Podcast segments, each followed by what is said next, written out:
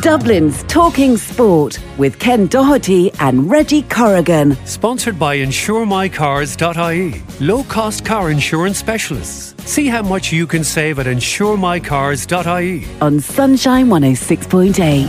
Sunshine 106.8. Sunshine 106.8. Dublin's Talking Sport.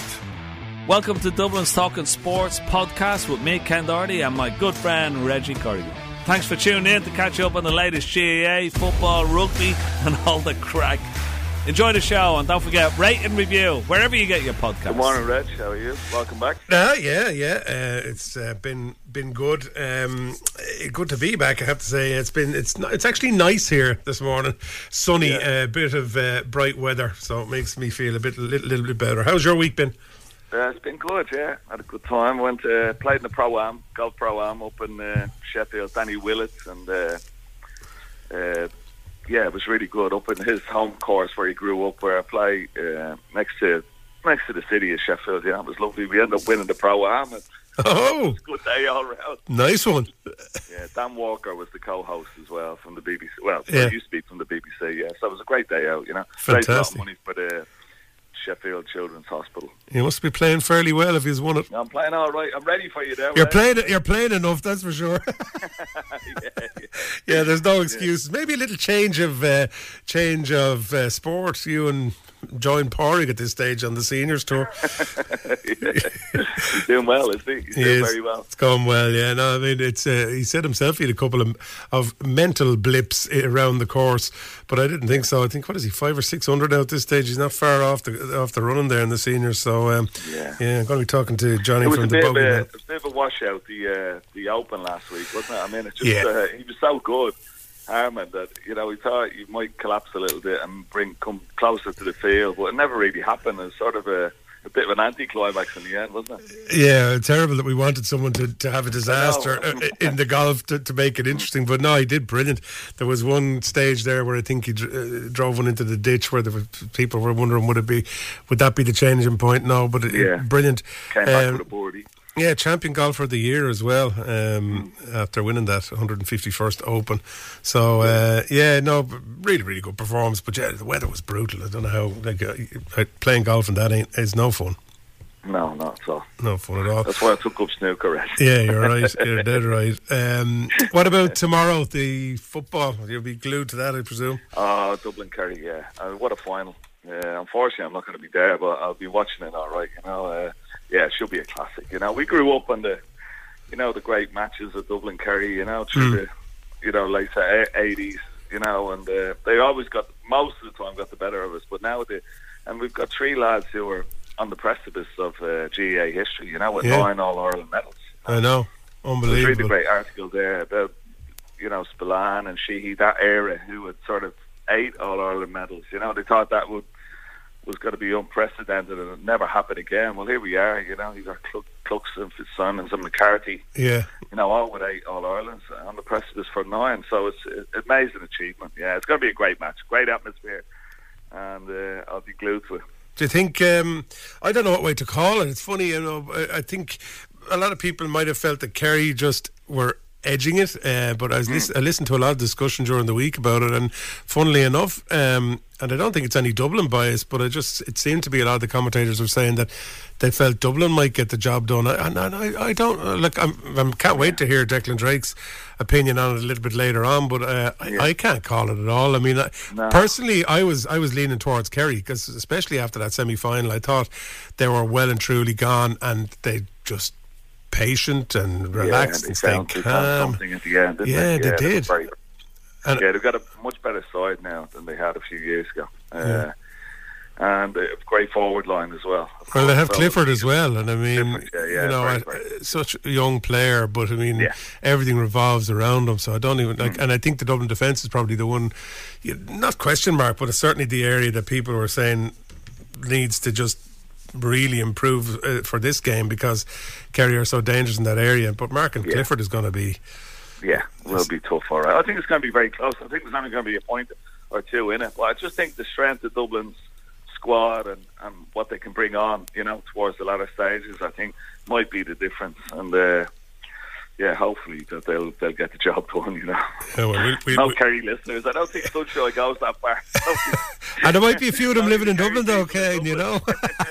I think we have more than our share of Kerry lads. anyway, they're all up in Dublin already. Yeah. So, uh, It doesn't matter what event you go to either. There's a Kerry jersey at it, so they're they're, they're everywhere. that's true. That's true.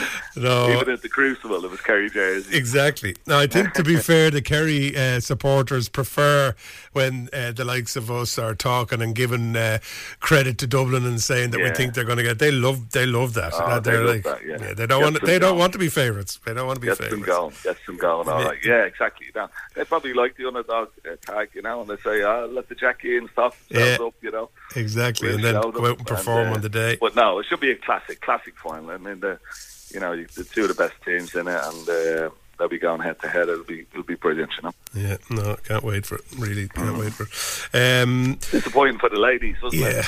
Oh, yeah. It was very disappointing. I mean, it was a, the dream start. The goal uh, from the corner. You know, maybe you'd say the goalkeeper was at fault for it, but it doesn't matter. It was a difficult one to, to, to deal with, and you were sitting there watching it, going, "Well, maybe." And as it turns out. Um, Australia weren't quite the team we thought they were either. No. So, uh, oh, it's just so disappointing. So disappointing. Yeah, we if we had a got something from that Australian game because it was quite tight, you know. Yeah. uh, it would have set them off and came close towards the dying minutes as well from a lot of corners in a row against Australia. That if you got to get a point against them.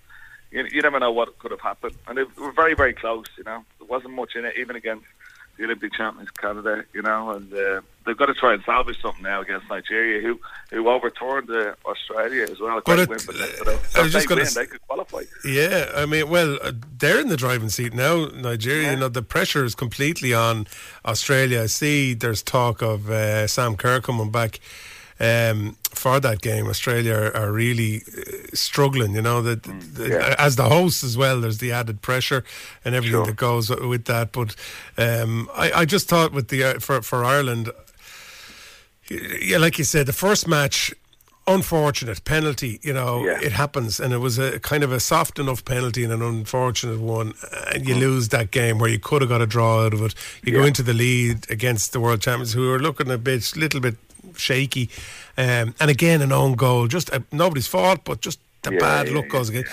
By the way, the weather, what a story with the rain. Like, I mean, watching it, it was unbelievable how bad the weather was. So, like, it seemed like a load of different factors just conspired against us. Yeah, Um, yeah, and and a few injuries as well. You know, yeah. Few I- little niggly injuries didn't help either. You know. I like the way they're not making excuses, though. No, and, no, no, no. Uh, you know, they're they're not kind of talking about the injury scares to Denise O'Sullivan and all that kind of stuff. They're just saying, look, uh, w- we weren't good enough. But uh, um, I don't know. What what do you think? think it's been great. It's been great for them. I think you know it's a great experience. The first one, you know, they don't really, you know, they they haven't been sort of uh, haven't ashamed themselves at all by any stretch of the. I thought they played valiantly, and if they can get something out of the Nigerian game, they can come home with a lot of pride. yeah. You know, and look forward to the next tournament because they've got a good squad of players there, and uh, yeah, hopefully they can get something from it. You know, but the, but uh, they've been great for the nation. You know, and great to follow us. So. It'll be interesting to see what way. I'm going to talk to Cawley about this later Hmm. on, but uh, what way they go with selection because, you know, a lot have travelled over and some have no game time yet. We're playing Nigeria. The talk is we want to get something from that game, put out the Yeah. best team. But it would be a terrible shame if there were players going over there as well that didn't get any game time. It's really hard to know which way to go on that one. What way would you yeah, go? Yeah, that's true. Um, yeah, I'd like to give the girls uh, that, that haven't played some some sort of game time. You know, that if they warranted, of course. You know, but uh, yeah, it would be nice for them, uh, and they they can afford to do it. I know they they still want to get something out of it, but they, you know, you after travelling all that way qualifying, you'd want to see that somebody else gets some sort of game time. You know, not just the the select few. So uh, it'll be a difficult one for for Pauw, but. I'm sure she'll be able to manage it well, you know. But it would be nice to get something out of it. But they're a tough side, Nigeria. Very Yeah. strong, very athletic, and Yeah. skillful. So it'll be it'll be an interesting game.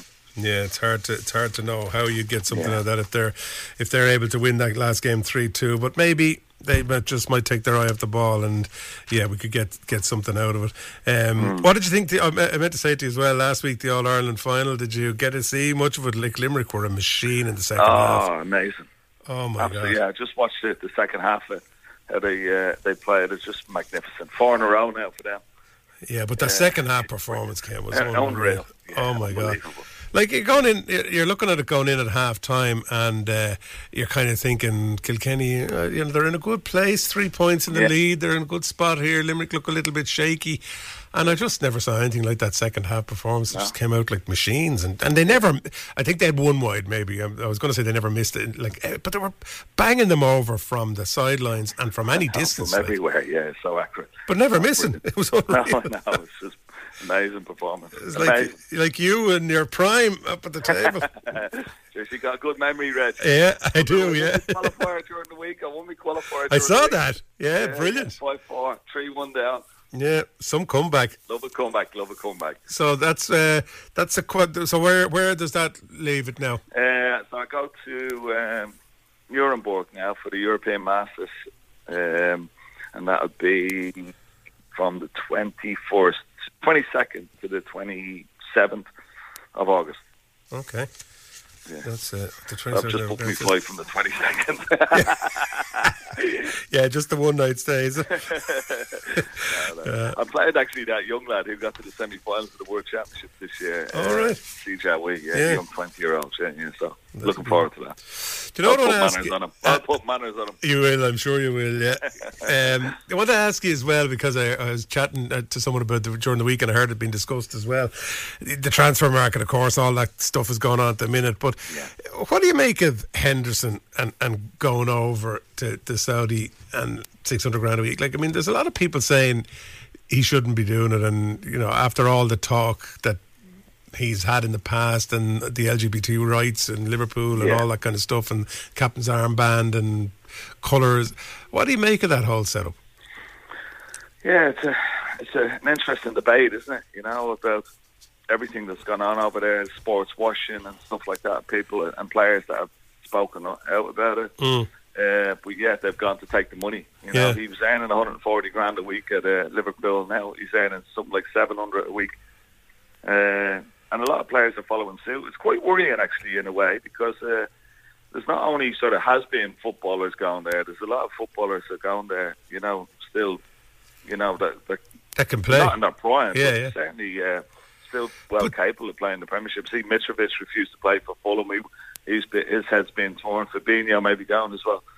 So uh, yeah, they're, they're they're causing a lot of traction at the moment, and uh, more players. in Mbappe might go. Like, although, But- but, uh, I suppose- you know, yeah, it's all about the money, isn't it? And But that's what I was going to say to you. Like, I mean, there's, there's, you, you kind of have to question. There's all these things going on all the time in football and in all sports Mm-hmm. about human rights and equality and fair play, and you, you know, the list goes on and on and on and on. But Yeah.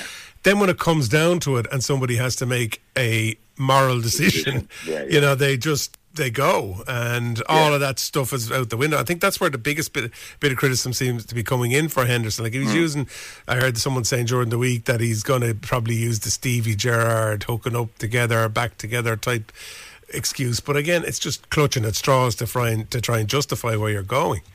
Yeah, yeah, it is. There's the moral, the moral question, you know. But at the end of the day, you know, when the the money is shown to them, Reg, you know, their heads are torn straight away, you know. Mm.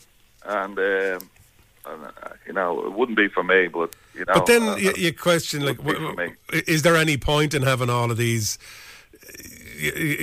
Like people, people will become very um, disillusioned with, uh, let's say, stands that clubs are making or equality or you know Mm. all of that kind of stuff, and fans are just going to try. Yeah, that's all very well until someone comes knocking at the door, and then you're off, you're gone. Even the clubs themselves selling out, you know, uh, Yeah.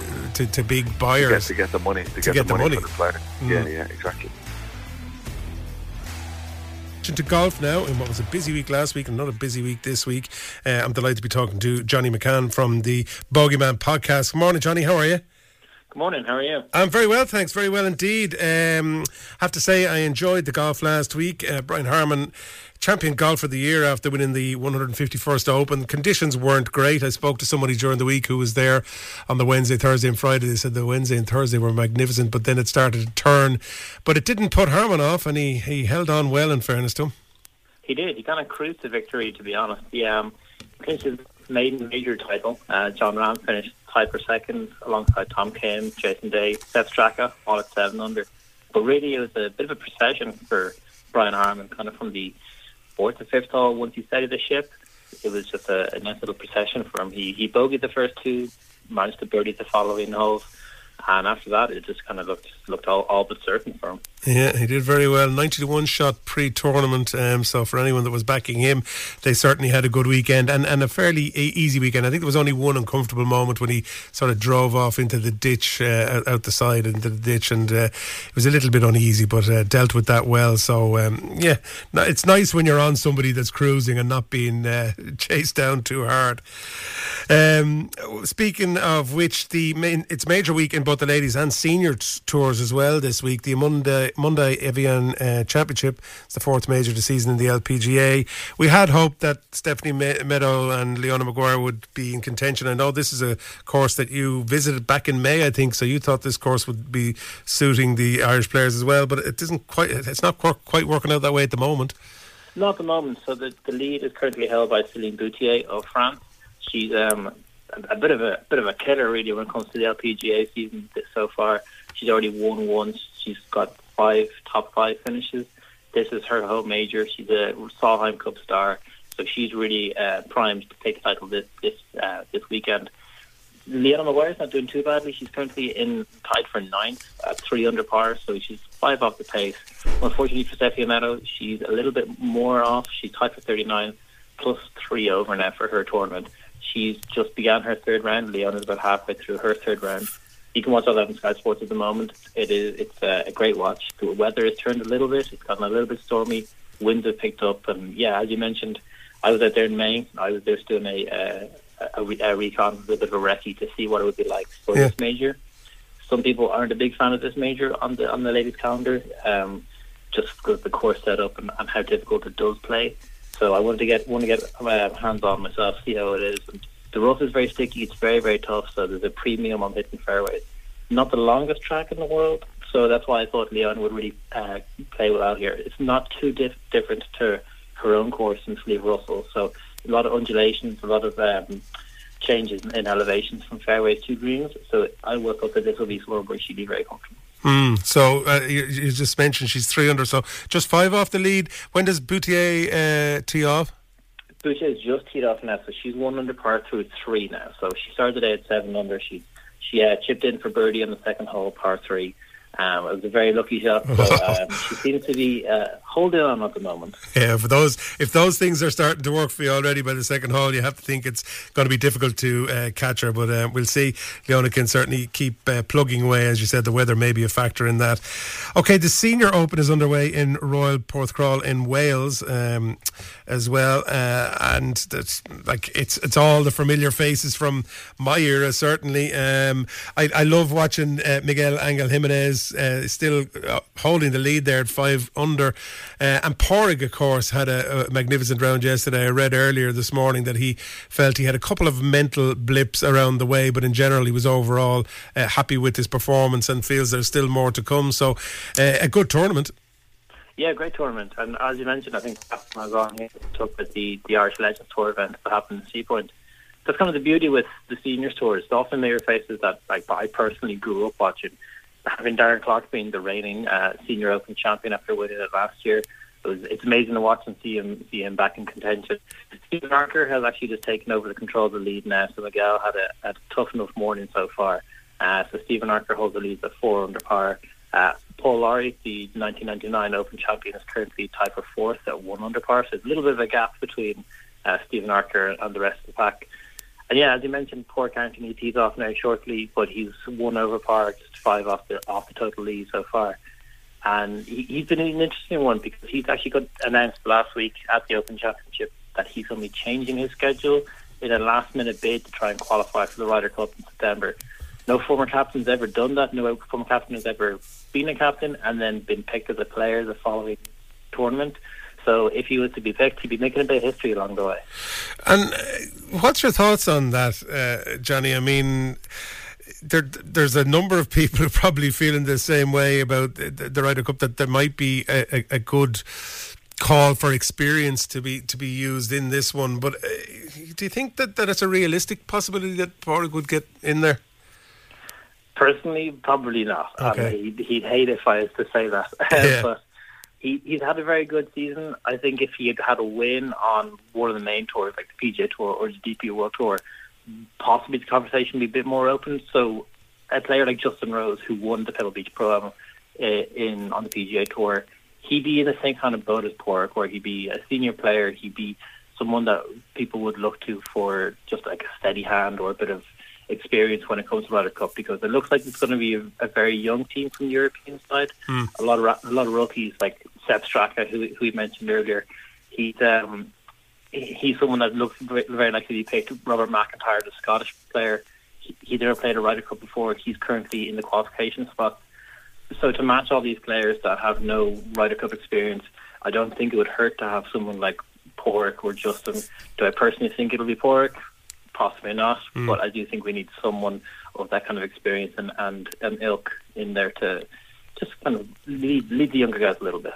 Yeah, well, okay, time will tell, but uh, he's certainly blazing trails on that senior tour. He's playing magnificent golf at the moment, um, so you never know. I suppose he knows best, and if he's uh, putting his schedule around that, he obviously feels he's got a, a very solid chance himself. Here, here closer to home, the South of Ireland Amateur Championship is taking place in Lahinch Golf. Um, they've gone through the stroke pay element, and now they're into the match play. How's that one un- unfolding?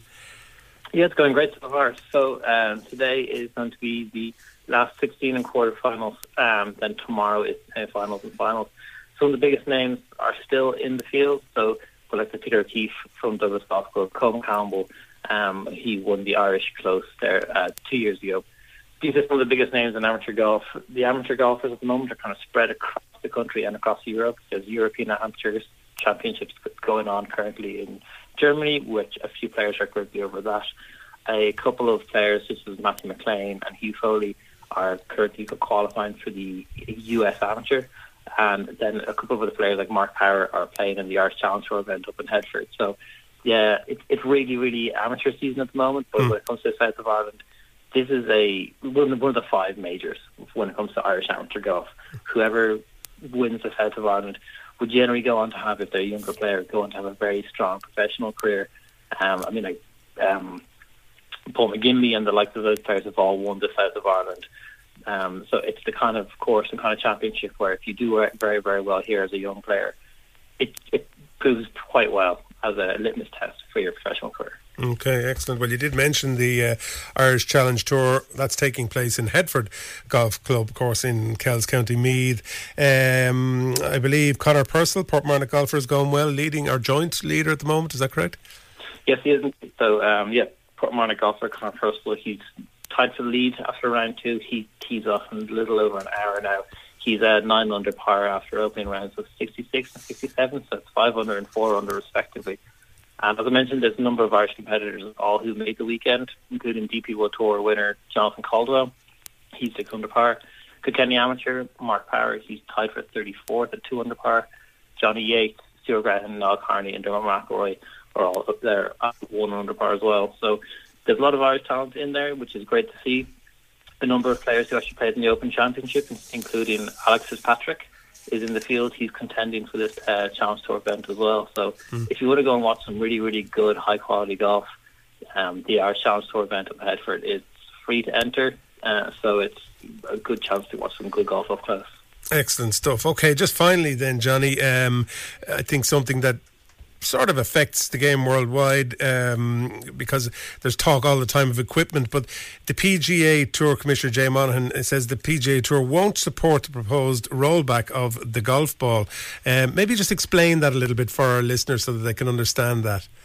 Sure. So, um, about half a year ago now, uh, six months ago, the governing bodies of golf, the USGA and the R&A, uh, announced a modular local rule, which means that golf clubs and golf tournaments have the option to use a bifurcated golf ball, which basically means that for the, professional golfers and kind of for the bigger tours, players will be playing a golf ball that will be traveling a little less further. So the idea is that golf has gotten to a point where the golf ball travels so far. So a lot of golf clubs are trying to make themselves longer or work toward that, which is already unsustainable when it comes to golf course design and making golf courses longer.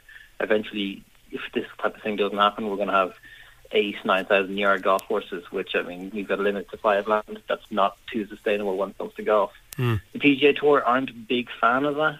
I think when it comes to just an entertainment product, they like to talk about how far the golf ball go, goes or how far Rory McIlroy drives the golf ball. Yeah. There's, there's a little bit of division going on, but for tournaments like the US Open, the Open Championship, the PGA Championship, from 2026 onwards, this new bifurcated golf ball, this golf ball that doesn't travel as far, is going to be the ball that's going to be in play. So we could be in a situation where week in, week out on regular PGA Tour events, players be playing with this non-bifurcated golf ball, but then for four events or three events of the year at least, these players will move over to a golf ball that doesn't travel quite as far. It's interesting. It's a bit of a bone of contention. Rory McIlroy spoke about this previously, and he said that if this golf ball does get introduced, he's going to use the bifurcated golf ball 52 weeks of the year because he doesn't want to go from one golf ball one week to another golf ball another week. He Yeah. wants to get used to the new golf ball and just play that one all all the year.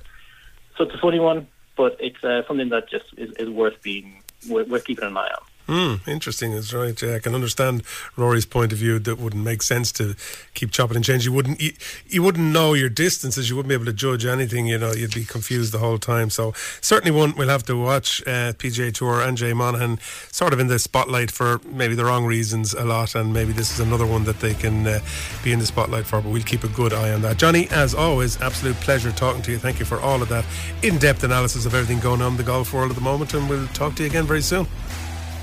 Sunshine 106.8 with thanks to insuremyvan.ie. It's Declan Drake on GAA on this most special of weekends. And what a fantastic weekend it could prove to be as well. Tomorrow, of course, at Croke Park from 3.30, Dublin and Kerry renew rivalries to decide the destination of the Sam Maguire for 2023. Joining us shortly will be former Dublin skipper Coman Goggins to put that game under the microscope and to tell us who he thinks will climb the steps of the Hogan stand to collect Sam tomorrow afternoon. The Dublin ladies have a massive game tonight as well. In the semi final of the TG4 Championship, they lock horns with uh, old rivals Cork in Tom Semple's Field in Thurles from 7.30 this evening. Ashton Cleary of the Leinster Ladies Gaelic Football Association will be with us later uh, to look ahead to that one. Really looking forward to the trip to Tip this evening ahead of the big one tomorrow. Before all that, though, just have a quick little roundup of what's happening around the capital. First of all, an event taking place this afternoon. It's in Claregalway, in County Galway. It's from two o'clock. It's the Dublin Masters in round six of their All Ireland Football Championship. So, the best wishes to players, management, and the supporters who will make their trip to Galway there this afternoon. During the week, the Dublin Senior Hurling Championship, sponsored of course by Go Ahead, continued with games on Tuesday and Wednesday on both sides of the river. On Tuesday, Lucan Sarsfields, under uh, Charlie Carter, of course, made a two from two as they beat St Brigid's 124 to 122. Ballyboden St Enda's, meanwhile, on the other side of the city at Parnell Park, uh, beat Vincent's 123 to 313. An absolutely wonderful game of hurling there between those two great rivals. Boden, at one stage, the league champions, of course, were eight points down in the first half, but uh, they bounced back well in the second to make it two from two as well. Then on to Wednesday, Oliver Plunkett's Eoghan Ruadh overcame Faughs 220 to 117 at O'Toole Park, while Cuala made it two from two in their group with a victory over Whitehall Colmcille. 23 points to two goals and 10 is how that finished. Owen O'Donnell uh, netting both goals, I believe, there for the Whitehall men. It takes a cha- break now for a couple of weeks, but they're shaping up quite nicely, I think, in the hurling championship. And as I say, that clash between Boden and Vincent's that really whets the appetite for what is to come when we resume. Well, all roads tomorrow afternoon at 3.30 or a little bit earlier will lead to Croke Park, Dublin taking on Kerry in the All Ireland Senior Football Championship final. It's Dublin's first decider since 2020, and it'll be a whole lot different tomorrow afternoon than what it was back then. Remember the COVID final against Mayo? Nobody in Croke Park, only the players and the media. Well, tomorrow, 82,500 will be present. And amongst them is our guest this morning, Coman Goggins, the former Dublin skipper as well. Good morning, Coman. I'm sure you feel it's a little bit like Christmas Eve at the moment. Morning, Deck. How's it going? You obviously have a ticket for me, seeing as I'm able to go. Fair play. I'll, I'll WhatsApp the details to you later. Yeah, no bother at all. Yeah, but as I say, um, it really is like Christmas Eve, isn't it, for for GAA Dublin football fans in particular, and great to be back in the decider Coman for the first time in, in three years. Yeah, it feels longer than three years, Declan. To be honest, I mean, it's been. I know the, the COVID final was you know a strange period of time, but uh, despite the fact that they've dominated, like these two teams have won nine of the last ten All Ireland, it still feels like it's a while since Dublin have been there. So it's really great to be looking forward to an All Ireland final.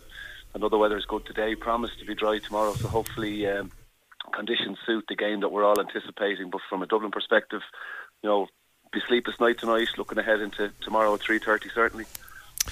When we left Croke Park last July, Coman, uh, we were beaten narrowly, of course, by Kerry, agonisingly so, with that last gasp, Sean O'Shea free. Um, we were facing into Division 2 of the Allianz National Football League as well. Things didn't look terribly bright at that particular moment in time, but a couple of um, incidents since, of course, have reignited our, our passion. Not that it never really died per se, but I mean, obviously, the return of Paul Mannion, Jack McCaffrey, and Stephen Cluxton in particular. And off the field of play as well in, in Pat Gilroy. How significant have all those moves been for Dublin this year?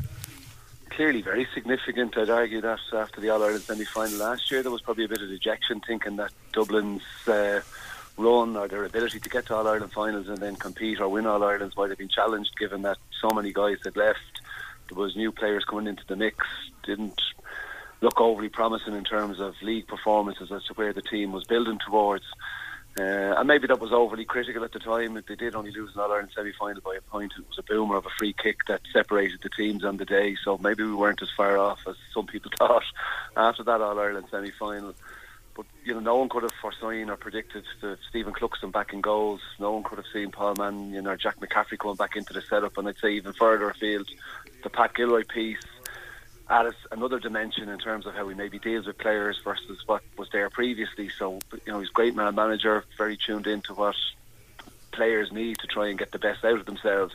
And maybe that complements what the current management team are doing in terms of just adding an additional layer to what is being given by them to try and make the players the best they can be to get to this stage.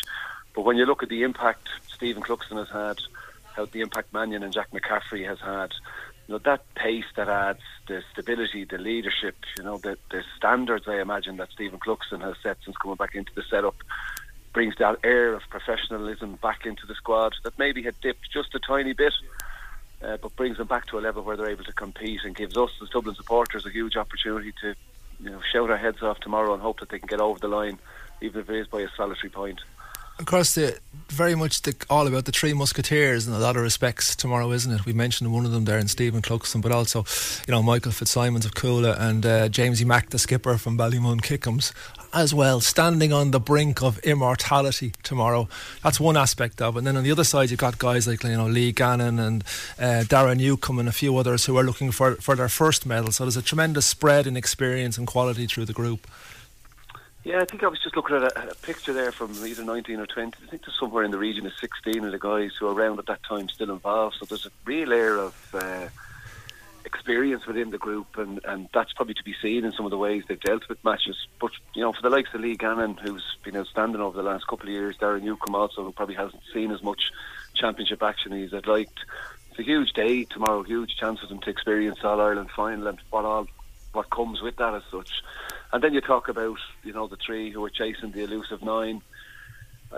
There has to be an air of uh, want and desire greater than potentially what, you know, Kerry are trying to achieve in back-to-back All-Irelands for those three guys.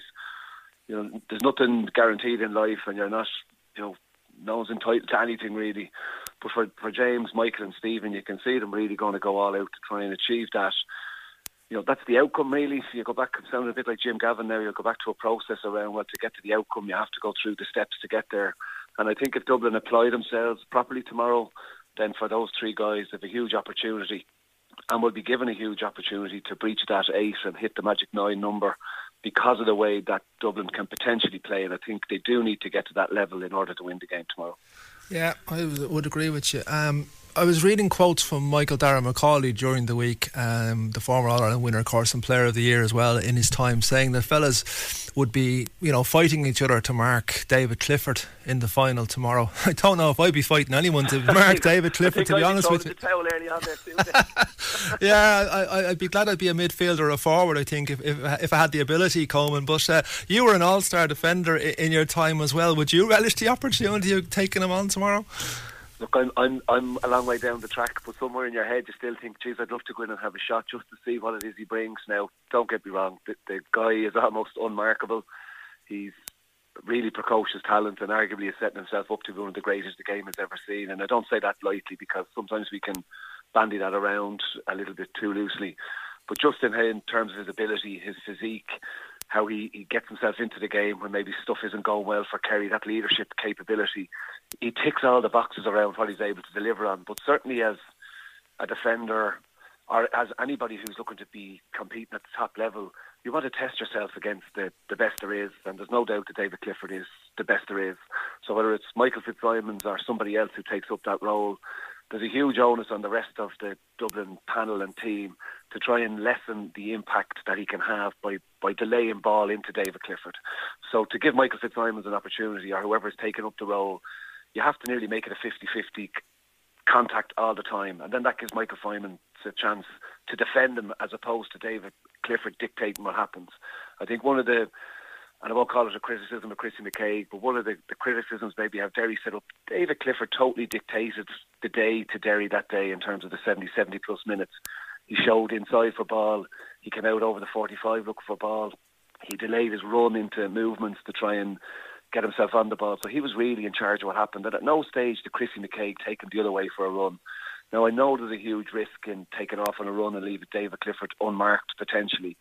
But if Michael Fitzsimons or you know Jack McCaffrey late in the game decides to do something, if you take David Clifford for a run and ask him to defend a little bit more and maybe challenge him to uh, extol himself going backwards rather than heading towards the goal, maybe it can just turn the tile your direction. So would I like to be marking tomorrow? You'd love a shot off him. Maybe 25 years ago, I'd love to go off it. Tomorrow, I think he'd probably run me ragged fairly handily, to be honest with you, Dick. I suppose the closest you would have had in your day might have been Maurice Fitzgerald, possibly. I mean, he was another genius. What I don't know what it is about Kerry, they seem to produce a, a genius per per generation, don't they? Yeah, it's outrageous, really, because you, you think a couple of years ago talking about Colm Cooper and what he achieved in the game and how outstanding of a forward he was. Now he nearly doesn't come into the conversation when you're talking about David Clifford because of the level he's got to. And similarly, Maurice Fitzgerald, you know, was usurped by Colm Cooper when he, he started out. So they, they do tend to come with these once in a generation players, but they come with them far too often to be once in a generation, unfortunately. But as you rightly said, if you're going to win in All Ireland, you have to compete against the best. David Clifford is the best carrier, the reigning All Ireland champions, so the task can't be any greater. But the prize is the ultimate if Dublin can get over the line. Yeah, one of the greatest moments I've seen in my many years of watching Gaelic football was in Thurles 2001. You know, that from underneath the, the, the stand when he put the sideline ball over. I mean, incredible. And Clifford as well. No, capable. no need to be bringing that up in the conversation. Sorry, my of of course. Of course. I, I believe you just finished the therapy sessions recently, so so, so, sorry about that, no, Coman. Yeah? Ongoing. ongoing, are they? Oh dear, that much of a psychological impact. All I remember is the six hours to get home. But anyway, and to get down as well. But that was, that's that's another day's work. the, the, great laugh that day was as we were coming home after the drawn game. Obviously, there was uh, lots of cars in Kildare town. There was no motorway, so it was all through the villages at that time. The amount of people who never made turns at all, I'd say, is, is outrageous. I was outraged. Yeah, I remember one or two people, honest to God, ask me how to get to Thurles. Yeah, that's yeah. Well, in, well, true, in, true, Dublin fashion, you matches half three. You should be time enough leaving. It did, you know? it did. Yeah, so, so, some of these people hadn't even been beyond Newlands Cross in their life, you know. So it was a bit strange for them, but uh, as they didn't actually make it in the end, I don't think they found some hostelry along the way and uh, settled down to to watch it. Okay, big one tomorrow. 3.30 come say 20 past 4 into quarter to 5 10 to 5 where do we have to be coming to kick for home in this game tomorrow yeah, I think we have to be on their coattails, if not ahead at that stage. Declan, to be honest with you, I think that there's some huge pivotal areas, and that middle eight is one of them. I think when Dublin press Shane Ryan on his kick out, we need to make hay when we do turn over the ball from his kick out. So can that be a couple of points, or can we really go for the juggler and try and stick one in the back of the net? And I think you have to challenge them on the score sheet to really get into their heads and then try and turn the, the tide in your favour. I think bench wise, when you compare the two benches and the you know, there's plenty of talent and potential on Kerry's bench. I think we've a little bit of experience and know-how on our bench, maybe above and beyond what Kerry have. So if you get to the last 10 or 15 minutes of the game and you're able to start unloading that bench, but have a, a distinct way of playing when the bench come in. And what I mean by that is that full pace and that you're actually taking these guys on, bringing Sean O'Shea back to field and asking them to defend, trying to get in behind guys and asking them to actually defend and not play looking at you, but rather defend, trying to come back and turn over ball from you. I think that pace and that directness is going to be required in order to get over the line. So if we can be, you know, there or thereabouts with 10 or 15 to go and then shift the mindset to let's go and win this game, which I do believe the guys have the ability to do, I think we give ourselves a, a huge opportunity. There is no doubt that David Clifford could potentially win in All Ireland for Kerry on his own. He has some fine supporting acts with him, Sean O'Shea in particular. Uh, you know, middle of the field, potentially Dublin have an advantage around that area.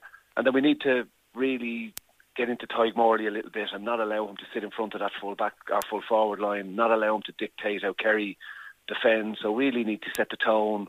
We really need to ask the questions and I think then the pace, the ability that comes off the bench and the leadership and desire might just be enough to get us over the line if we have the right mindset in terms of going after the, the final.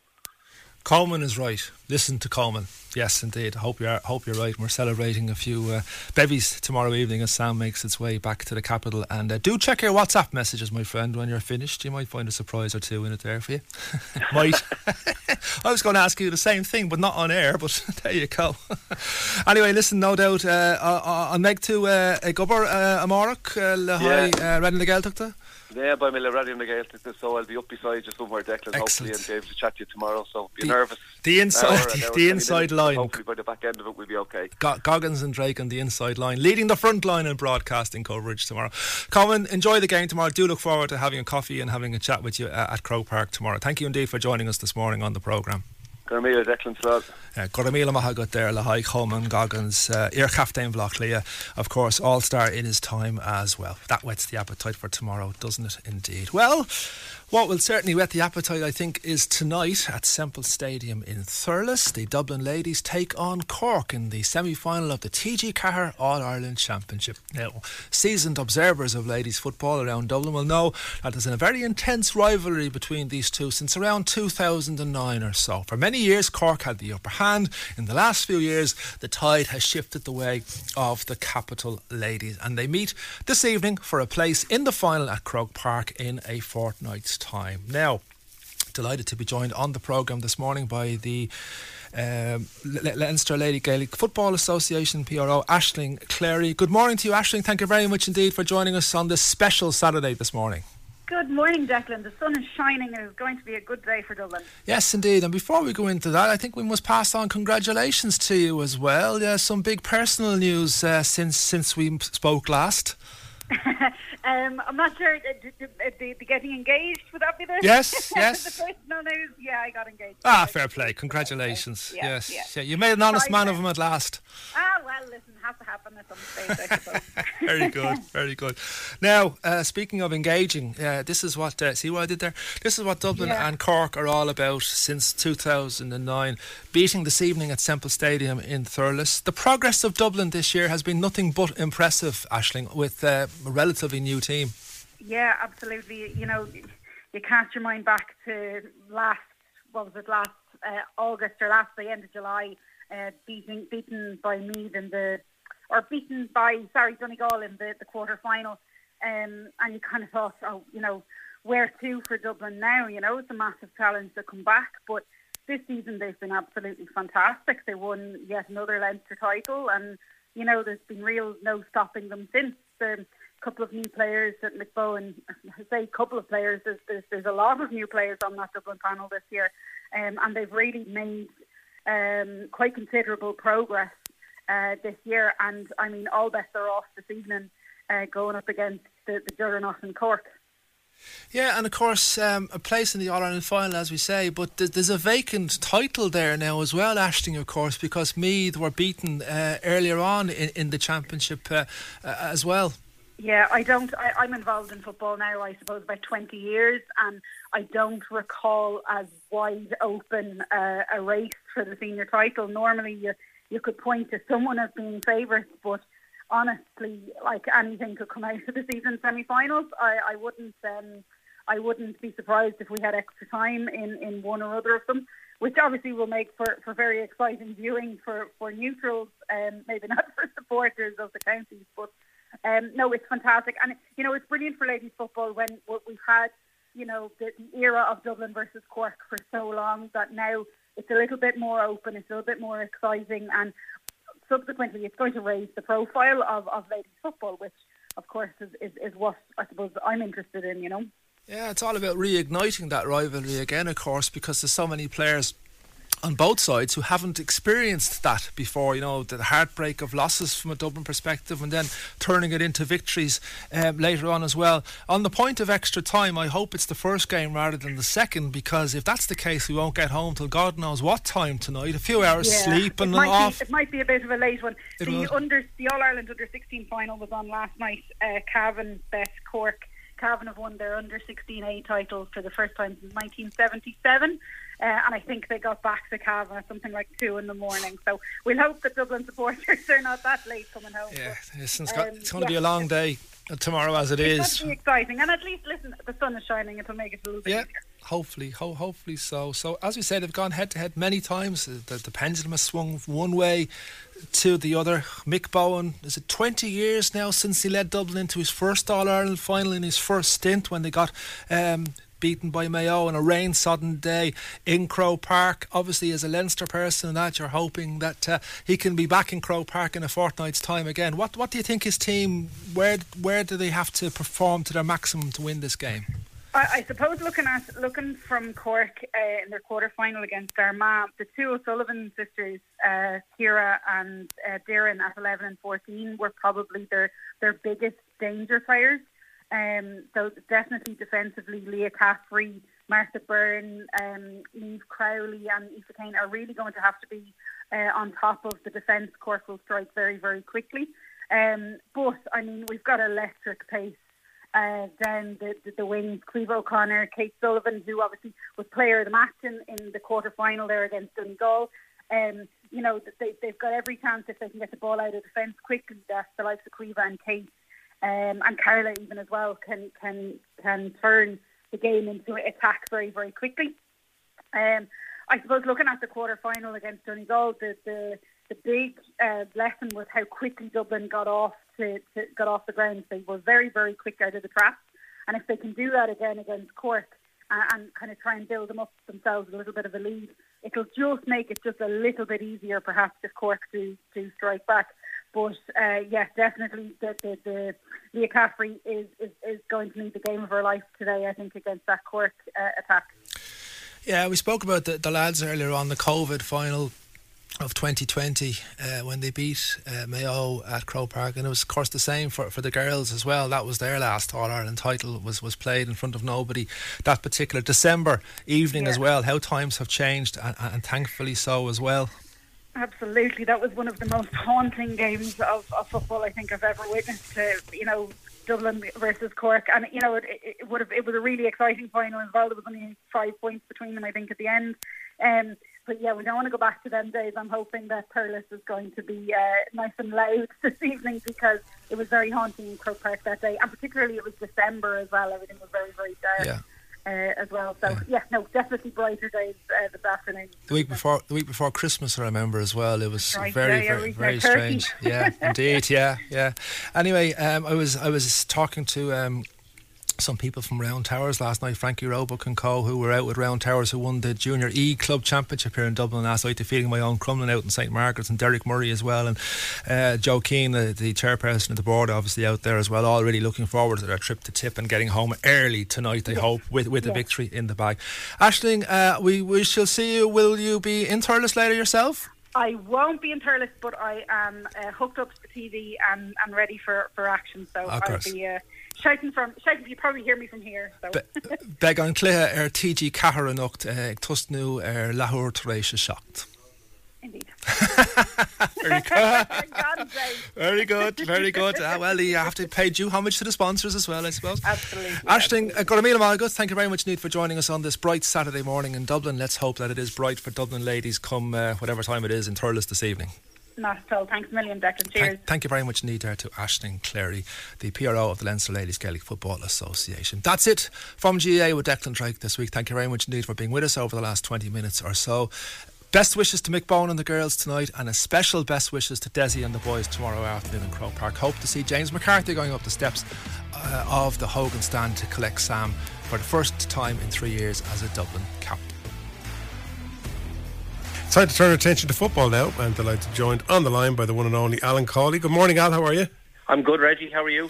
Uh, not so bad. Bit disappointed after the week that's in it. Um, watching the the, the women, uh, it was so hopeful in the beginning. We got off to such a great start. Um, the weather turned brutal, and so did our luck then after that with that own goal. So, uh, all in all, what are your thoughts on the tournament? Yeah, it was disappointing. Um, I suppose the manner in which we went out, Reggie. But I think overall, the girls can be very proud of how they've played in the two games. Really, I think the killer was the Australian one because that was the one that we needed to get the point from after the really good performance, and it was just so unfortunate that it just it was a clumsy mistake that cost us that game because I think the least we deserved from that was the point. Obviously, you take it into the Canada game, then we started so great, as you say, got the early goal, gave them real confidence.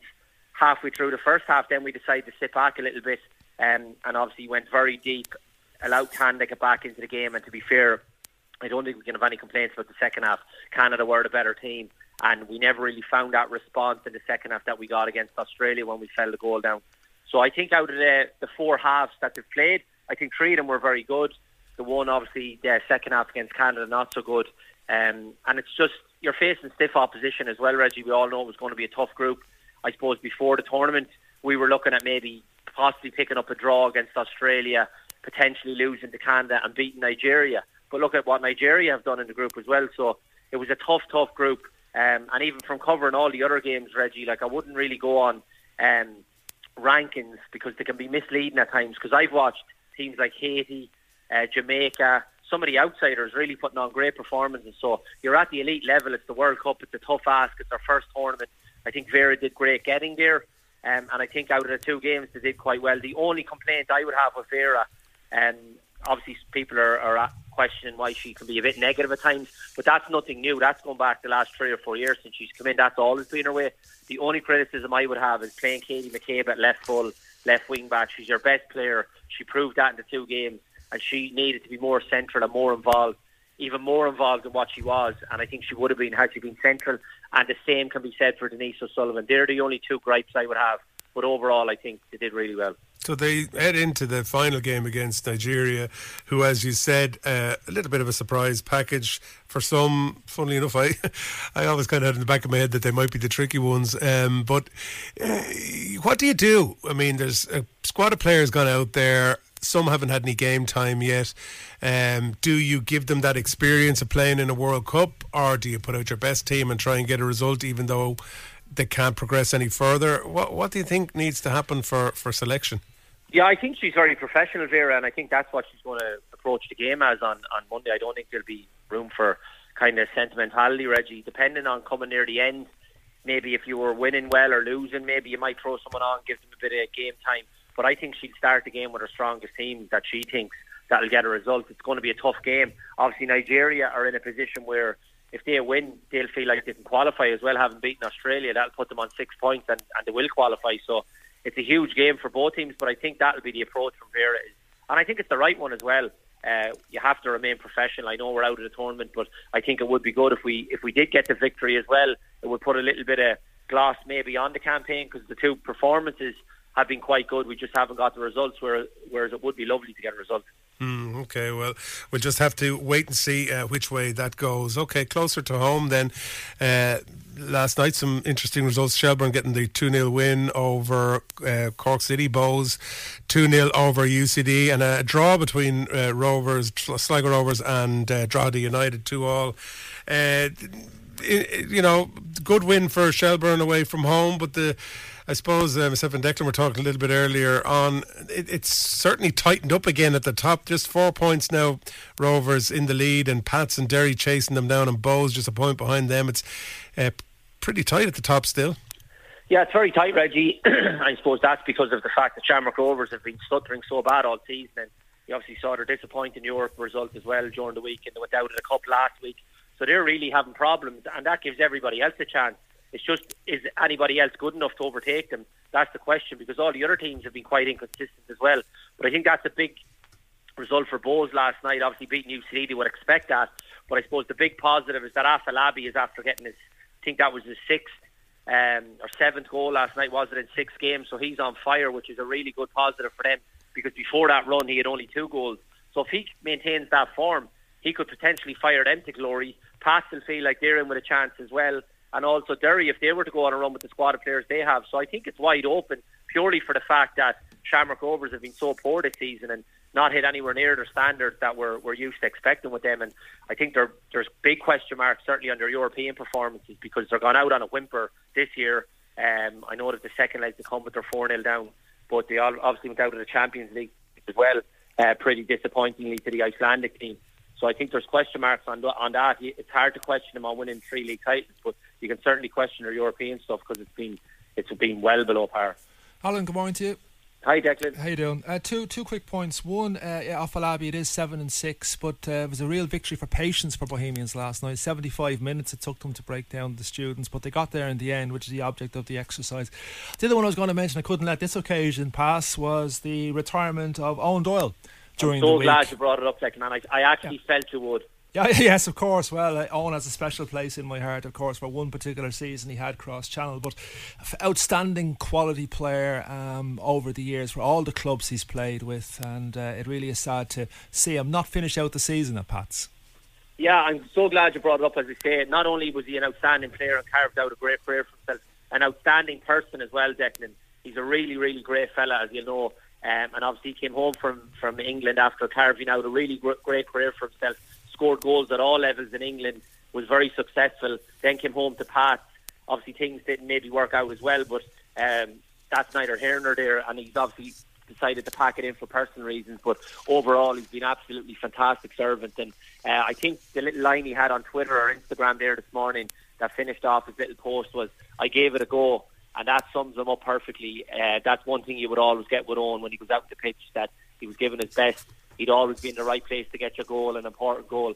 And overall, I just think he's a great fella, Declan. One, one thing I'd like to say about him as well, I hope that someone can pick this up. The wealth of experience that he has had cross channel and the likes of Pádraig Amond and other people like that as well, that experience can be utilised now, um, Alan, to help the younger generation coming through to make the transition from Irish football to uh, English football, English league football. Yeah, hundred percent, Declan. Because I suppose it's becoming very common now that the, the young lads that are leaving our league, they're not going to the elite level in the Premier League. They're going to maybe League One, League Two, where the boys have all the experience, Championship level as well. So uh, I, I 100% agree with that. And even in terms of just goal scoring alone, Declan, because it almost feels like it's a dying art. Like we're we're obviously talking about Afolabi there, but to me, Pat Hoban is probably still the main man in the league, and that doesn't say much for the rest of them really. When Pat has been doing it for years, so centre forwards are hard to come by, and if if anyone can coach you how to be a centre forward or how to be maybe, I'm not sure you can coach someone to be in the right place at the right time, but certainly give you